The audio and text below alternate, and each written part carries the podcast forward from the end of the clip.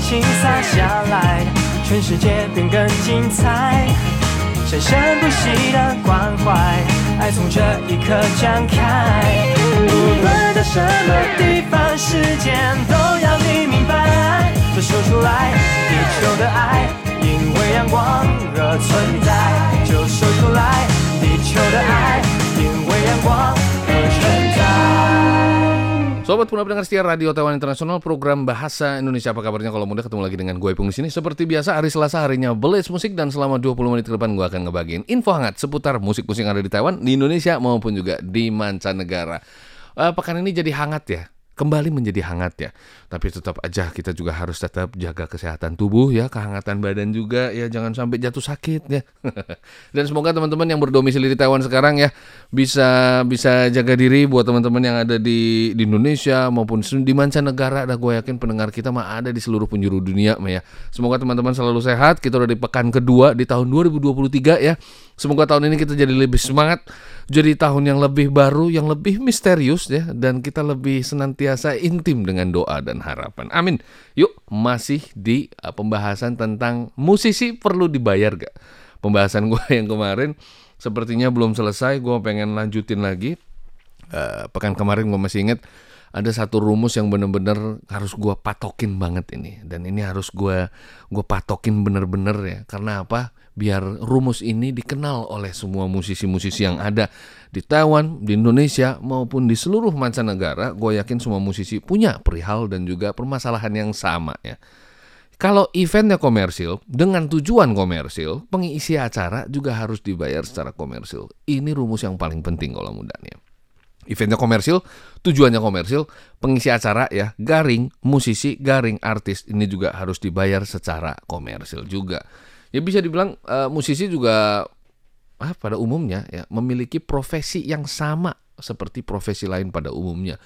Nggak ada satupun hingga saat ini ya di baik di Taiwan, di Indonesia nggak ada satupun program pemerintah yang membebaskan tarif transportasi bagi musisi. Belum ada itu. Kalaupun itu ada, nah kita baru bisa nggak minta bayarannya. Tapi juga nggak ada juga program dari dinas sosial, ya entah itu Taiwan ataupun Indonesia yang menggratiskan makan siang bagi musisi. Nggak ada program sebuah maskapai penerbangan yang menggratiskan tiket perjalanan bagi kalangan musisi. Misalnya, China Airline promo tiket perjalanan bagi manula anak di bawah 6 tahun dan juga profesi khusus seperti guru dan militer yang akan mendapatkan kortin maksimal sebanyak 80%. Musisi nggak ada di dalam kolam mudanya. Kalau misalnya suatu hari ada musisi gratis, nah itu dia. Selama hal-hal di atas belum terjadi, sudah sepantasnya para musisi mengharapkan bayaran dari tawaran pekerjaan yang akan diambil ya. Karena musisi berangkat dari rumah juga perlu ongkos toh, bener gak? Dan kalau misalnya kita pilah lagi nih kalau muda nih ya, persamaan antara musisi, ya, di sini gue pakai pakai sebuah profesi pengacara nih ya. Mungkin persepsinya adalah sebuah analogi yang sangat berbeda dari dunia profesional yang sangat berbeda nih ya. Tapi ya, ada beberapa kacamata ya yang cukup mirip antar musisi dengan pengacara yang punya persamaan yang menurut gue cukup unik ya. Untuk menjadi seorang pengacara handal dibutuhkan waktu yang sangat lama, bahkan beberapa tahun dengan parameter karir akademis yang sudah pasti harus jempolan ya. Ditambah lagi dengan kartu LSAT ya untuk sekolah hukum. Jadi setelah mereka lulus dan juga mendapatkan sertifikasi, kalau di sini ada teman-teman pengacara ya, tolong gue dikoreksi ya. Eh, kalau misalnya salah, tolong gue dikoreksi ya. Setelah mereka lulus dan juga mendapatkan sertifikasi, praktek dalam kurun waktu yang relatif cukup lama agar mendapatkan lisensi dan tercatat untuk mempraktekkan hukum di beberapa negara bagian. Jadi yang pentingnya ini ada ada karir akademis yang harus ditempuh ya. Setelah itu ada sekolah hukum ya dengan kartu kartu LSAT ditambah lagi dengan sertifikasi ya dan juga praktek yang cukup lama agar mendapatkan sebuah lisensi. Ketika sebuah lisensi tersebut, maka lisensi ini akan memperbolehkan ya. Jadi ini juga dipandu dan juga dipantau oleh negara agar lisensi tersebut dapat mempraktekkan hukum bagi pengacara yang siap untuk uh, bekerja ya, di beberapa negara bagian ya.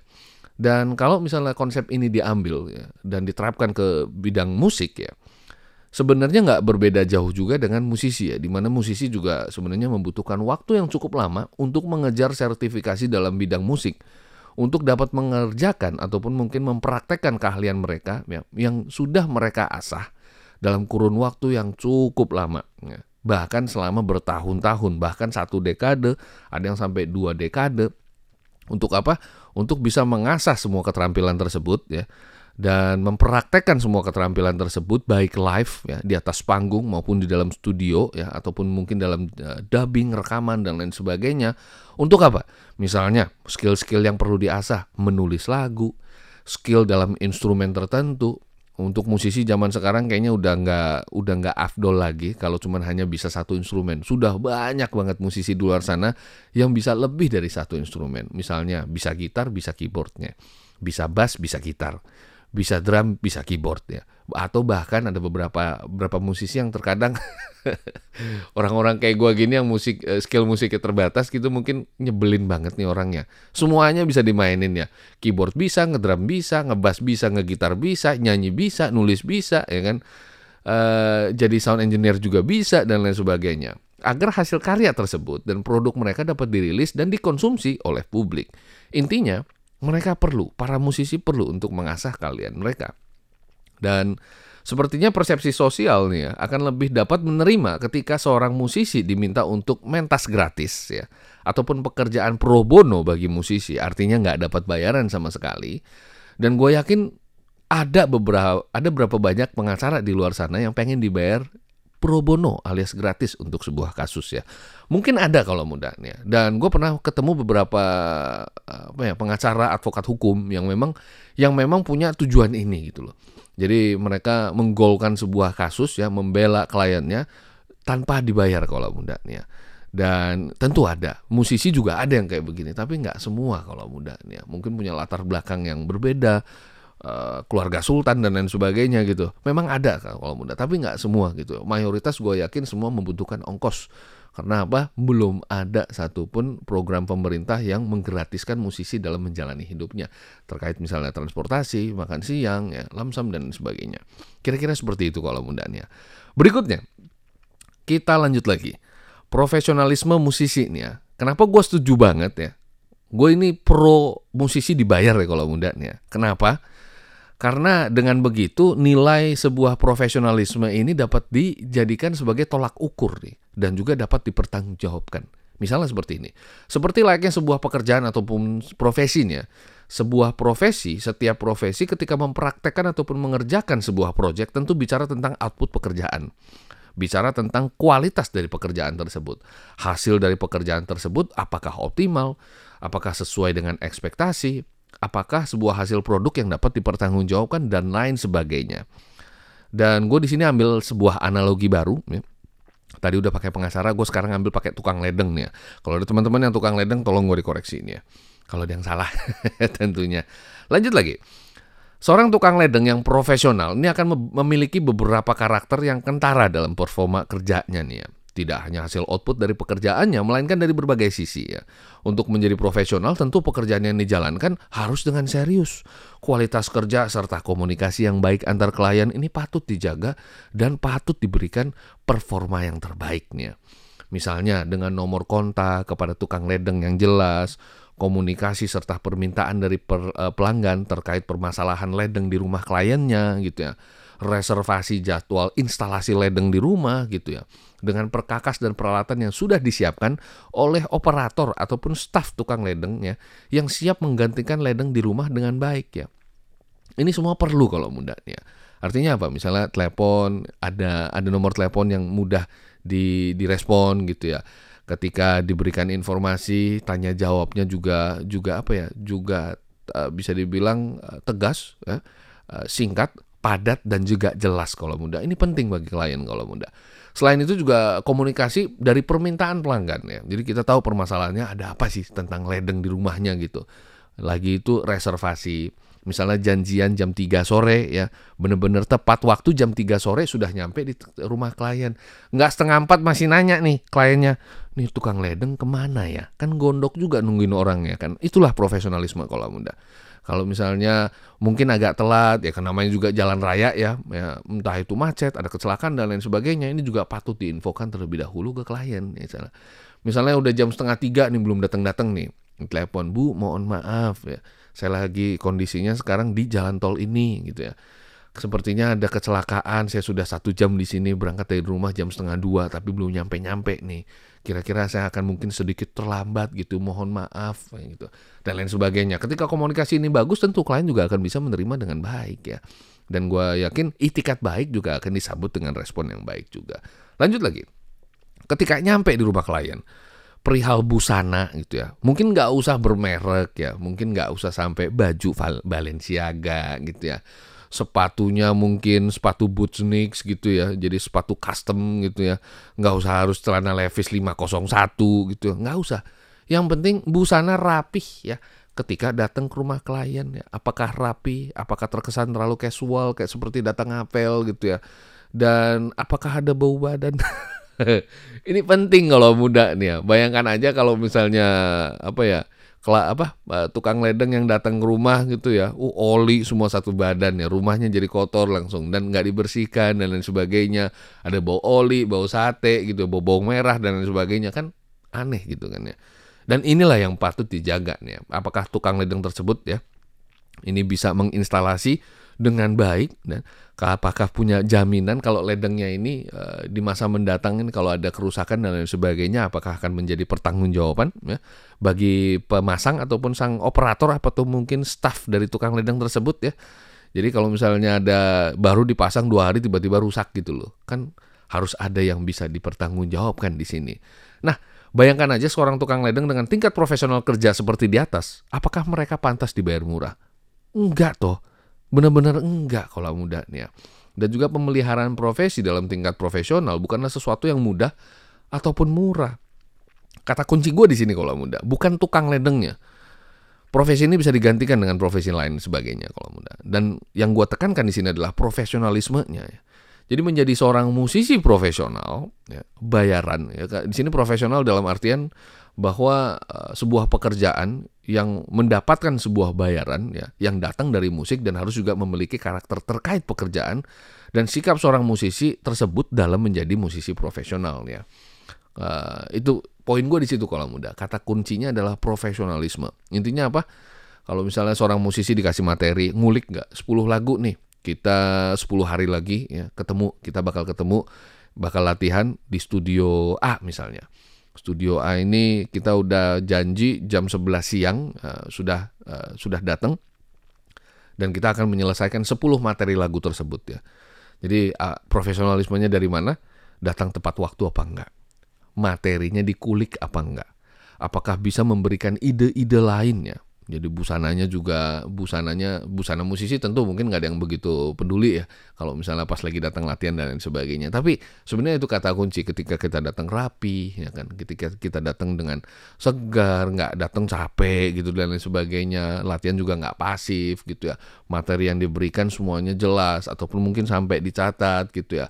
Uh, tablaturnya juga juga dengan jelas sesuai dengan materi yang diberikan dan lain sebagainya. Apabila musisi tersebut serius dalam membahas potensi pekerjaan ataupun mungkin proyek baru ataupun gig ya yang sudah di booking ya dengan komunikasi yang baik ya. Bagi penggelar acara datang latihan studio tepat waktu selalu rapih dalam berbagai kondisi. Materi lagu yang selalu dikulik dengan rapi dan baik untuk para session player nih. Komunikasi yang baik dengan tim pro gitu ya. Komunikasi yang baik dengan semua anggota band bahkan sang artis dan lain sebagainya. Sopan mudah bergaul wawasannya luas hasil output pekerjaan yang optimal misalnya nggak ada yang mabuk-mabukan selama jam kerja misalnya kayak gitu. Lagi latihan kok datang udah mabuk duluan gitu loh. Atau enggak salah main yang minimal. Semua semua musisi gue yakin pasti ada salah mainnya. Gue juga gue paling banyak bahkan salah mainnya.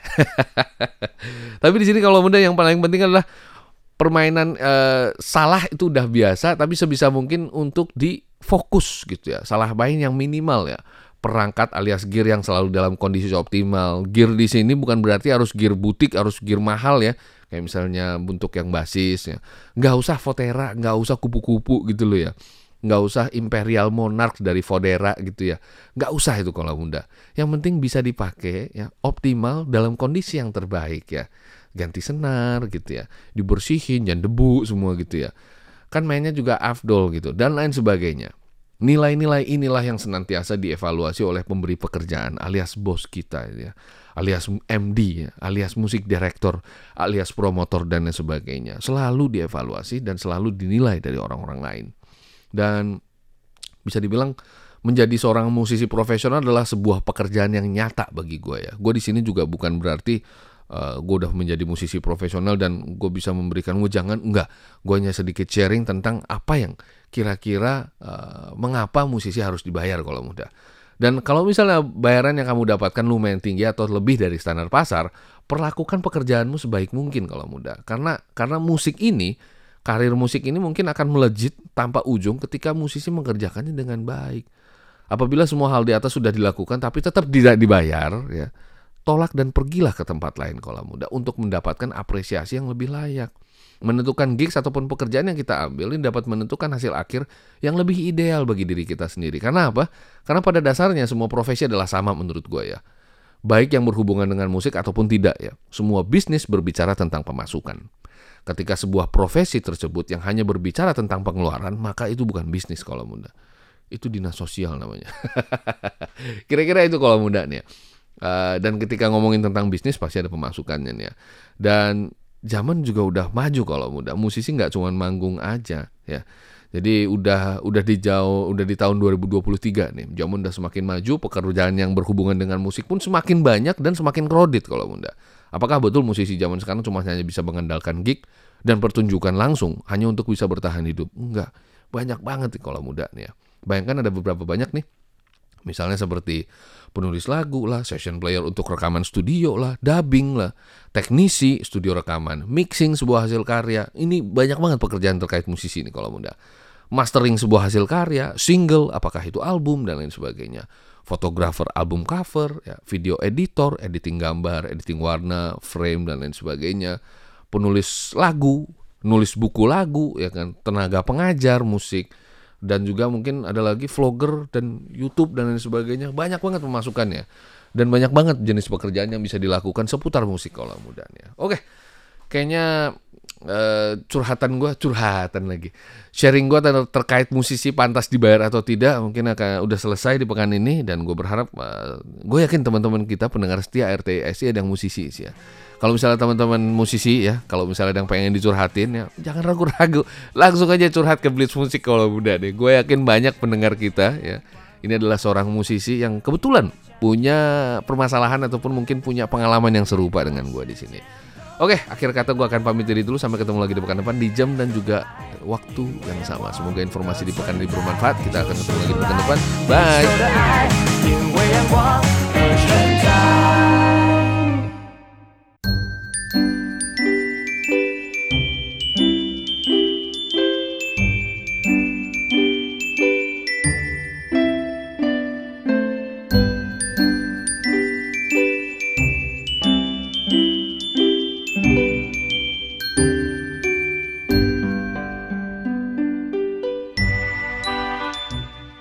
Para pendengar sekalian, demikianlah siaran dari Radio Tama Internasional program Bahasa Indonesia.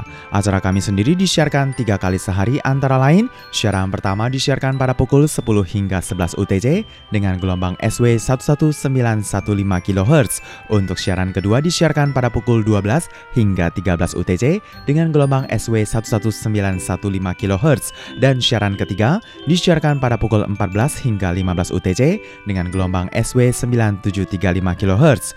Untuk acara hasil kerjasama dengan Kementerian Ketenagakerjaan Taiwan disiarkan setiap hari Kamis pukul 20 hingga 21 waktu Taiwan dengan gelombang MW 1422 dan siaran ulangnya disiarkan pada hari Jumat pukul 8 hingga 9 waktu Taiwan dengan gelombang MW 1422. Guna memudahkan pemantauan siaran dari RTI, silahkan mengunduh aplikasi Radio Taiwan Internasional di dalam gawai dan juga gadget Anda. Jangan lupa untuk menambahkan fanpage Facebook RTSI. Untuk kritik dan saran, silahkan kirimkan email Anda ke rtsi at rti.org.tw.